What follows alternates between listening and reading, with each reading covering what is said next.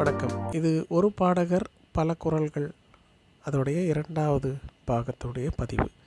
இந்த பதிவுக்கு போகிறதுக்கு முன்னாடி இன்னொரு லெஜெண்டரி சிங்கரை பார்த்துட்டு அப்புறம் போகலான்னு பார்க்குறேன் அவங்க எஸ் ஜானகி.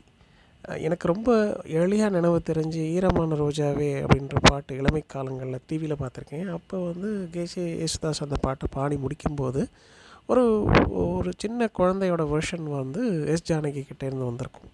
அதே போல் அப்போ மௌனகீதங்களில் வந்த டேடி டேடி ஓமி டேடி அந்த பாட்டும் ரொம்ப ஃபேமஸ் அந்த மாதிரி குட்டி பசங்களோட பாட்டுங்களை அவங்க ரொம்ப காலமாக பாடிக்கிட்டு இருந்திருக்காங்க. இன்னொன்று ஒரு தெலுங்கு படம் சப்தபதின்னு சொல்லிட்டு அதில் ஒரு மூணு வயசு பையனோட பாட்டாக அவங்க வந்து பாடியிருப்பாங்க. அதே போல் நமக்கு சுவாதி முத்தியம் சிப்பிக்குள் முத்து அதில் சின்னாரி பொன்னாரி பாட்டுலேயும் அவங்க வந்து பாடியிருப்பாங்க. இது இல்லாமல் நிறைய பேபி ஷாலினி பாட்டுங்களை அவங்க பாடுவாங்க. அது ரொம்ப அந்த அந்த சமயத்துக்கு ரொம்ப பிடிக்காத மாதிரியான ஒரு கொஞ்சம் அலர்ஜிக்கான பாட்டாங்கள தான் இருக்கும் அது. பந்தம்னு ஒரு படம்.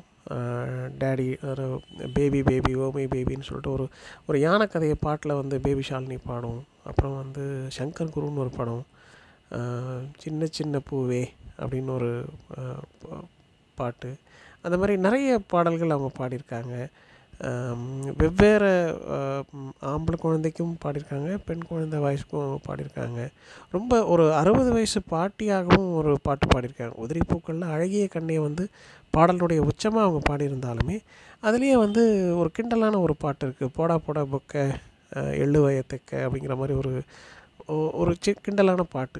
நல்லா இருக்காது அந்த பாட்டு அந்த படத்துலேயும் அது சேராது ஆக்சுவலாக ஆனாலும் அந்த பாட்டை அவங்க பாடியிருப்பாங்க. இந்த மாதிரி நிறைய பாடியிருக்காங்க. இன்னும் கூட ஒரு ட்ரிவியாக சொல்கிறேன் நெஞ்சத்தை கில்லாதையில் அவ்வளோ நல்ல பாடல்கள் இருக்குது ஆனாலுமே அவங்க வந்து அந்த படத்தில் மம்மி பேர் மாறின்னு சொல்லிட்டு ஒரு ஆம்பளை குரலில் பாடியிருப்பாங்க. அந்த பாட்டை நீங்கள் இப்பவும் கேட்கலாம். மம்மி பேர் மாறி எனக்கு என் என் ஊரு வேளச்சேரி அப்படின்னு ஒரு பாட்டு இருக்குது அப்படியும் பாடியிருக்காங்க. ஸோ அவங்க நிறைய வாய்ஸ் டிஃப்ரென்சஸ் ட்ரை பண்ணியிருக்காங்க. ஆனால் எனக்கு அவங்கக்கிட்ட வாய்ஸ் டிஃப்ரென்ஸ் அவ்வளோ பிடிக்க பிடிச்சதில்லை. ஆனால் அவங்களுடைய எமோஷன்ஸ் ரேஞ்ச் வந்து ரொம்ப அதிபயங்கரம். அதை பற்றி நம்ம இன்னொரு நாள் பதிவில் பார்ப்போம். இப்போ திருப்பி இந்த ரெண்டாம் பாகத்துக்கு வருவோம். முதல் பாகத்தினுடைய எண்டில் ஒரு பாடகர் நடிகர் ஆர் ஒரு நடிகர் பாடகரானதும் ஒரு பாடகர் வந்து நடிகரானது பற்றியும் சொல்லியிருந்தேன். ஃபஸ்ட்டு வந்து நடிகர் பாடகரானதை பற்றி சொல்லிடுறேன். அவர் வந்து யாரும் இல்லை நம்ம கமல்ஹாசன் அவங்க தான். கிட்டத்தட்ட அறுபத்தி மூணு வருஷமாக நடிச்சிட்ருக்காங்க. இதில் நாற்பத்தெட்டு வருஷமாக பாடிட்டுருக்காங்க எனக்கு தெரிஞ்சு வேறு எந்த ஆக்டரும் இந்த மாதிரி ஒரு ரெக்கார்டு வச்சுருக்காங்களான்னு எனக்கு தெரியல. கிட்டத்தட்ட இருபத்தி மூணு மியூசிக் டைரக்டர்ஸ் நூற்றி எட்டு சாங் எனக்கு தெரிஞ்ச அளவில். ரொம்ப நல்ல பாடல்கள்லாம் இருக்குது நினைவு ஒரு பறவையாகட்டும் பொன்மானை தேடுதேன்னு ஒரு பாட்டு இருக்குது அது முடிஞ்சால் கேட்டு பாருங்கள் மோகனுக்கு வந்து இவர் வாய்ஸ் ஓவர் கொடுத்துருப்பாரு பின்னணி பா ப்ளேபேக் பண்ணியிருப்பார் அந்த மாதிரி நிறைய இருக்குது இளையராஜாவோட ஆரம்பத்தில் வந்து அவள் அப்படித்தானில் தான் வந்து ஆரம்பிச்சது பன்னீர் புஷ்பங்களில் ஆரம்பிச்சது. அதுக்கப்புறம் நினைவு ஒரு பறவைன்னு சொல்லி ரொம்ப நாள் ஓடிட்டு இருந்தது. இவர் எங்கே வாய்ஸ் சேஞ்ச் பண்ணுறாருன்னா அது முதல்ல எனக்கு தெரிஞ்சு பண்ணது ஜப்பானில் கல்யாணராமன் பாட்டு. கல்யாணராமன் எனக்கு தெரிஞ்சு தமிழில் வந்த ஃபஸ்ட்டு சீக்வல் படம் பார்ட் டூ படம் அது. ஜப்பானில் கல்யாணராமனில் க கல்யாணத்தோட வாய்ஸ் இருக்கும். அப்பப்போ அம்மம்மோன்னு ஒரு பாட்டு இருக்குது ஜப்பான் சயின்ஸ் எக்ஸிபிஷனை பார்த்து வியந்து பாடுற மாதிரி. ரொம்ப நல்லாயிருக்கும் அந்த நாள் இந்த நாள் எந்த நாளோ நம்ம ஊர் ஜோசியன்னு சொல்லிடுவானோ அப்படிங்கிற மாதிரி அந்த பாட்டு அப்போது ரொம்ப ஃபேமஸாக பாடிக்கிட்டு இருந்த ஒரு பாட்டு. முழுக்க முழுக்க வாய்ஸ் சேஞ்ச் ஓவர் பண்ணி பாடினது. அதுக்கப்புறம் மலையாளம். இது ஒரு சின்ன இன்னொரு உதாரணம் சொல்லிடுறேன். இதுக்கு முன்னாடியே மலையாள பாட்டு தமிழில் வந்திருக்கானா? வந்திருக்கு. ஆனால் வந்து ஒரு தொகையரான்னு சொல்லப்படுற ஒரு சின்ன பாடல் வரி தான் வந்திருக்கு. அந்த ஏழு நாட்களில் வந்து கவிதை அரங்கேறும் நேரம் பாட்டு ஆரம்பிக்கிறதுக்கு முன்னாடி சப்த ஸ்வரதேவி உணர்வு அப்படின்னு சொல்லி ஜெயச்சந்திரன் பாடியிருப்பார். அது எம்எஸ்வி மியூசிக்கில் ஆனால் முழுக்க முழுக்க ஒரு மலையாள பாட்டு ஃபுல்லாகவே வந்திருக்கான்னா எனக்கு தெரிஞ்சு அது மைக்கேல் மதன காமராஜனில் தான். சுந்தரி நீயும் ஆக்சுவலாக அதை சுந்தரின்னு கூட உச்சரிக்க வச்சிருக்க மாட்டார் அவர். சுந்தரி அப்படின்னு உச்சரிச்சிருப்பார். முழுக்க முழுக்க ஒரு மலையாள பாட்டு தமிழில் வருது. அதையும் நம்ம ஹிட் ஆக்கியிருக்கோம். எனக்கு தெரிஞ்ச அந்த வாய்ஸ் ஓவரும் ரொம்ப பெரிய விஷயமா பார்க்குறேன். அது கமல்ஹாசன் செஞ்சது. அதுக்கு அடுத்தது முகுந்தா முகுந்தான்ற ஒரு பாட்டு தசாவதாரம். இப்போ எஸ் ஜானகி எப்படி ஒரு வயசானவங்களா பாடினாங்களோ அதேமாரி கிருஷ்ணவேணி பாட்டி பாடுற மாதிரி அவங்க பேரனை பற்றி பாடுற மாதிரியும் முகுந்தா முகுந்தாவில் வரும். அதே போல் வந்து தேவா மியூசிக்கில் அவ்வை சண்முகியில் ருக்கு ருக்கு பாடுவாங்க. இது ஒரு லைன் பாடுறதோ இல்லை போகிற போக்கில் நடுவில் வந்து ஒரு வாய்ஸ் ஓவர் மாதிரி சின்னதாக சொல்கிறதோ எனக்கு தெரிஞ்ச பெரிய விஷயமா தெரியாது. ஆனால் ஒரு முழு பாடலை அந்த பாட்டாக அந்த பாட்டாகவும் பாடணும் அந்த பாட்டை நல்லாவும் பாடணும். கிண்டல் பண்ணுற மாதிரி கெடுக்கவும் கூடாது. பட் அந்த கேரக்டர் பாடுற மாதிரியே பாடணும். இது அத்தனையும் சேர்ந்தது தான் வந்து கமல்ஹாசன் பாடின அந்த ருக்கு ருக்கு பாட்டு. இன்னும் ஒரு பாட்டு இருக்குது நலதமயந்தில் ஒரு பெக்யூலியர் சாங் ஒன்று இருக்குது ஸ்ட்ராண்டட் ஆன் த ஸ்ட்ரீட்ஸ் அப்படின்னு சொல்லிட்டு. ரொம்ப நல்லாயிருக்கும்.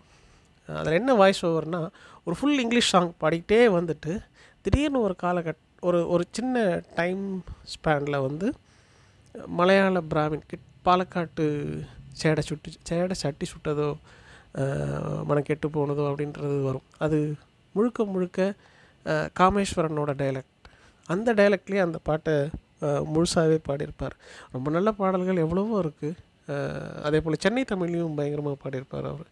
காசு மேலே காசு வந்தது காசு மேலே காசு வந்து பாட்டை விட எனக்கு தெரிஞ்சு சென்னை தமிழில் பாடப்பட்ட ஒரு பெரிய பாட்டை சொல்ல முடியாது. ஏன்னா ஒரு ஒரு வேர்டனுடைய எண்ட்லேயும் வந்து ஈ அப்படிங்கிற வார்த்தை வந்து ஆட் ஆகிருக்கும் காசு மேலை காசு வந்தேய் அந்த மாதிரி பாட்டாக வந்து பாடியிருப்பாங்க. ஸோ வாய்ஸ் ஓவர் சேஞ்சஸில் கமல்ஹாசன் நடிப்பை தாண்டி பண்ணின விஷயங்கள் ரொம்ப அதிகம். ஒரு உதாரணம் சொல்லணும்னா பரத்வாஜ் ரங்கன் எழுதுகிற சகலகலா வல்லவன்னு ஒரு புத்தகம் இருக்குது அது வெறும் நடிப்பை தவிர கமல்ஹாசன் என்னென்னலாம் ட்ரை பண்ணியிருக்கார் அப்படிங்கிறத பற்றியே அந்த புத்தகம். சின்ன புத்தகம் தான். அவர் நடனத்தை நடனத்தை என்ன கற்றுக்கிட்டாரு மிருதங்கம் எங்கே கற்றுக்கிட்டாரு பாட்டு எங்கே போய் கற்றுக்கிட்டாரு அப்புறம் இன்ஸ்ட்ருமெண்ட் வாசிக்கிறதுக்கு எங்கே கற்றுக்கிட்டாரு அவருக்கு எப்படி வந்து இவ்வளவு பேக்ரவுண்ட் மியூசிக்ஸ் பற்றி எங்கெங்கெல்லாம் போய் தேடி கண்டுபிடிச்சிக்கிட்டாரு? அப்படிங்கிறத பற்றி ஒரு ஒரு கொஞ்சம் ஒரு விரிவான நேர்காணலான ஒரு புத்தகம். ரொம்ப ஆச்சரியப்படக்கூடிய ஒரு புத்தகம். பொதுவாக வந்து பாடி பில்டர்ஸ்க்கு வாய்ஸ் நல்லா இருக்காது. இது ஒரு ஜென்ரல் தியரி.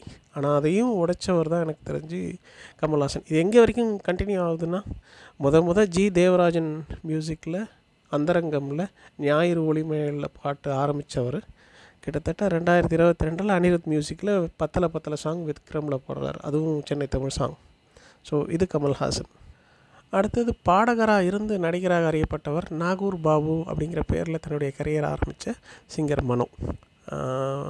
மனோவும் கமல்ஹாசனும் சேர்ந்து நடித்த படம் சிங்காரவேலன். அதை தான் முந்தின பதிவில் குழுவாக கொடுத்துருந்தேன். மனோவுக்கு வந்து இனிஷியலாக நிறைய சேஞ்ச் ஓவர்ஸ் பாடியிருந்தார். இத்தனைக்கும் அவர் ஒரு ட்ராக் சிங்கர் தான். ஆரம்பத்தில் வந்து வெவ்வேறு பாடல் பாடியிருப்பார். முதல்ல வாய்ஸ் ஓவர் சேஞ்ச் எனக்கு தெரிஞ்சு பாடினது வந்து சூரசம்மாரம் படத்தில். வேதாளம் வந்து நிற்குதுன்னு ஒரு பாட்டு. அது பாடி முடிச்சுட்டு ட்ராக் முடிச்சுட்டு வெளியே வராரு. இளையராஜா என்ன சொல்கிறாரு வேறு மாதிரி பாடி காட்டுங்க அப்படிங்கிறாரு. வேறு மாதிரின்னா கண்டசாலா வாய்ஸ் ட்ரை பண்ணுறோமா சார்னு கண்டசாலா பாடி பார்க்குறாரு. அது ஒத்து வரல. அப்புறம் இருக்கவே இருக்குது ஹிந்தி பாட்டுன்னு சொல்லிட்டு மெஹபூபா பாட்டு அந்த அந்த வாய்ஸ் ஒரு ஃப்ரீக்குவென்சி இருக்குது ஆக்சுவலாக அந்த ஃப்ரீக்குவென்சியில் பாடுறேன் சார்னு சொல்லிட்டு அந்த ஃப்ரீக்குவென்சி பாடி பார்க்குறாரு. அது ஒத்து போயிடுது. அதே ஃப்ரீக்குவென்சி தான் பின்னாடி வந்து வித்யாசாகர் மியூசிக்கில் ஜெய்ஹிந்த் படத்தை இது கர்ணா. அதில் வந்து ஹே ஷப்பா ஹே ஷப்பான்னு சொல்லிட்டு ஸ்வர்ணலதாவோட ஒரு பாட்டு பாடியிருப்பார். அதே தான் வந்து முக்காபலாலேயும் வரும். மெஹபூபா சாங் தான் வரும். இது வந்து கிட்டத்தட்ட ஒரு விடிய காலம் ரெண்டு மணி மூணு மணிக்கு போல் ஏஆர் ரஹ்மான்கிட்ட போய் வெவ்வேறு வாய்ஸ் ட்ரை பண்ணி அதுவும் எதுவும் செட் ஆகாமல் கடைசியாக திருப்பியும் மெஹபூபா தான் என்னை காப்பாற்றுச்சுன்னு சொல்லி மெஹபூபா வாய்ஸ் அந்த டோனில் தான் வந்து முக்காபுலா சாங்கையும் அவர் பாடுறார். அவர் பாடி பத்து நாள் கழிச்சு தான் வந்து அது என்ன பாட்டாக வருதுன்னே அவருக்கு தெரியுது. அது நிறைய ஸ்டிச்சஸ் நடந்து அதுக்கப்புறமா அந்த அந்த பாட்டு அவரை வந்து எங்கேயோ கொண்டு போயிடுது. அதுக்கப்புறமா வந்தது தான் அழகிய லைலா உள்ளத்தை அளித்தாள் கிட்டத்தட்ட அதே ஹை பிச் நோட்டில் வர்ற பாட்டு தான். இவரும் நிறைய டிஎம்எஸ் சாங்ஸ் வந்து ட்ரை பண்ணியிருக்காரு. எனக்கு பர்சனலாக ரொம்ப பிடிச்சது வந்து இருவர் படத்தில் வர்ற ஆயிரத்தில் நான் ஒருவன் பாட்டு. அந்த பாட்டு ஏன் பிடிக்குதுன்னா படம் எம்ஜிஆரை பற்றினது ஆனால் அந்த படத்தில் எம்ஜிஆர் இல்லை. எம்ஜிஆர் மோகன்லால் நடிச்சிட்ருக்காரு. அவர் தன்னுடைய பெஸ்ட்டை வந்து எம்ஜிஆரை இமிட்டேட் பண்ணி நடிக்கிறாரு. கிட்டத்தட்ட இது வந்து புதிய வானம் புதிய பூமிங்கிற பாட்டை காஷ்மீரில் பண்ணுற மாதிரியான ஒரு செட்டப்பில் பாடுறாங்க. அதில் ஆயிரத்தில் நான் ஒருவனா எக்ஸாக்டாக டிஎம்எஸ் மாதிரியே பாடியிருப்பார். ரொம்ப குறிப்பாக எனக்கு ரொம்ப ஸ்லாகிக்கிற வரியாக சொல்லணும்னா குனிந்த உள்ளம் துணிந்து விட்டால் ஏழைக்கும் மெல்ல மெல்ல சொர்க்கம் பிறக்கும் அப்படிங்கிற வரியை அவர் பாடுற விதம் இருக்கு இல்லையா? அது எக்ஸாக்டாக டிஎம்எஸ் அச்சு அசலாக அந்த நுனி மூக்கில் எம்ஜிஆருக்காகவே பாடுற மாதிரி ஒரு ஸ்பெஷலான பாட்டாக இருக்கும். ஸோ இந்த மாதிரி நிறைய பாடல்கள் நிறைய சேஞ்ச் ஓவர் வருது. அதை வந்து இவங்க வெவ்வேறு ஆர்டிஸ்ட் வெவ்வேறு காலகட்டத்தில் பண்ணியிருக்காங்க இளையராஜா கிட்ட ஒரு தடவை கேட்குறாங்க ஏன் வந்து இவ்வளவு மெனக்கெடுறீங்க ஒரு பாட்டுக்கு? இந்த பாட்டுக்கு இவ்வளோ பெரிய வெஸ்டர்ன் மியூசிக் தேவைதானா? இதை ஏன் பண்ணுறீங்க அப்படின்னு கேட்கும்போது அவர் என்ன சொல்கிறாருன்னா இல்லைன்னா எனக்கு போர் அடிச்சிடும் அப்படிங்கிறார். அது ரொம்ப சத்தியமான வார்த்தை. இவ்வளோ சேஞ்ச் ஓவர்ஸ் பண்ணுறதுனால தான் அவங்களுக்கு இட் கீப்ஸ் தெம் ஆக்டிவ் அது ஒரு சேலஞ்சிங்காகவும் இருக்குது இன்னொரு பதிவில் வேறு இந்த மாதிரியான இன்ட்ரெஸ்டிங் விஷயங்களை பார்க்கலாம். நன்றி.